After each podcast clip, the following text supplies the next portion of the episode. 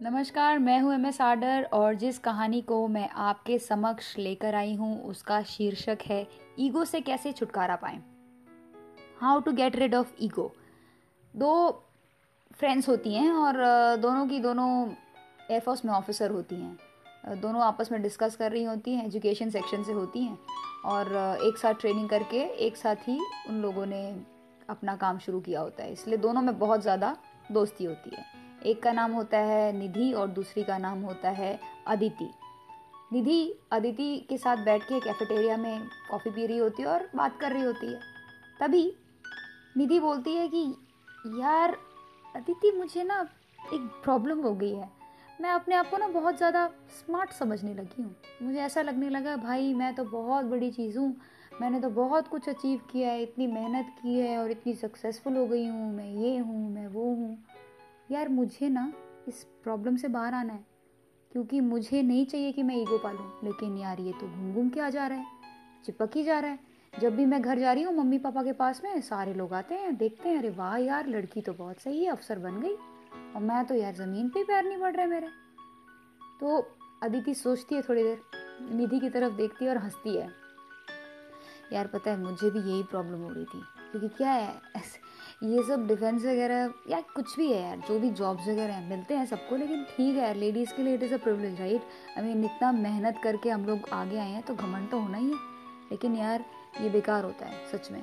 और uh, मुझे भी बहुत हाई हेडेड हो गई मैं और जबकि पीपल दे से कि भैया ग्राउंडेड रहो हमेशा डाउन टू अर्थ रहो। तो मैं भी इस, इसके बारे में ना बहुत सोचा यार बहुत ढूंढा पता किया। और मुझे पता है सोल्यूशन क्या मिला है?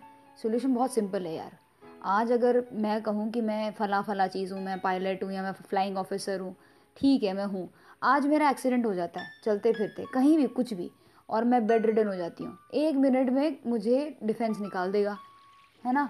तो यार ये बात अगर हमारे दिमाग में सेट हो जाती है ना तो निधि अपने आप ही जो ये सारा ईगो है ना, ये हवा हो जाएगा, एकदम गायब।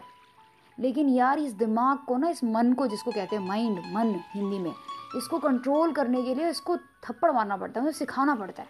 उसको, उसकी औकात बतानी पड़ती है कि भाई साहब, एक छोटा सा एक्सीडेंट एंड वेजिटेटिव डिसऑर्डर फिर कौन तुम? कोई भी होने दो यार। चाहे वो, मान लो सर्जन ही है। अगर वो सर्जन है, क्योंकि यार उसका दिमाग है, उसका हाथ पैर ठीक काम कर रहा है। गया एक्सीडेंट हो गया, घर में ही फिसल गया। पूरी पीछे की रीढ़ की हड्डी सुन हो गई। बिस्तर पे पड़ा हुआ बंदा या बंदी। ख़त्म। तो यार हम जो भी हैं, ठीक है, हम क्या हैं? हमारा जो नाम है, उससे हम एक एक पर्टिकुलर जीव हैं। एक ह्यूमन बींग है, वो जो वट उसके अलावा अगर हम किसी भी चीज़ के बारे में सोचते हैं कि हम फन्ने खां हैं, हम ये हैं, वो हैं तो हमसे बड़ा कोई बेवकूफ़ नहीं होगा। क्यों? क्योंकि कुछ हो जाएगा ऐसा कि काम ख़त्म। और वो कभी भी कहीं भी हो सकता है, घर में, बाहर, चलते, फिरते। फिनिश हम गाजर मूली हैं। ठीक कहा है डॉक्टर इकबाल ने। हमारी कोई औकात नहीं है। तो वो जैसा है, भाई ग्रेटिट्यूड पे करो थैंकफुल रहो गॉड को और बस ठीक है। तुमने मेहनत की, तुम्हें फल मिला, काम खत्म, वो हर किसी को मिलता है। और तुम जैसे, हम जैसे कितने लोग पैदा हुए हैं यार, और होते रहेंगे। सो नो बिग डील इस ईगो से पीछे रहना पड़ेगा, दूर रहना पड़ेगा हमें, बहुत दूर। नहीं तो हम ख़त्म हो जाएँगे। वॉट से सही हो रहा ना मैंने? ये बात सुनते ही निधि ज़ोर ज़ोर से हंसने लगी और उसने कहा, सही बात है यार। अभी मुझे पता है, अभी मुझे मिल गया है। मज़ा आ गया अब मैं इस दिमाग को, मैं इस दिमाग मन को वोट इसको ठिकाने रखूँगी, इसका, इसकी औकात बताऊँगी मैं। और एकदम से ईगो तो बस गया। हवा।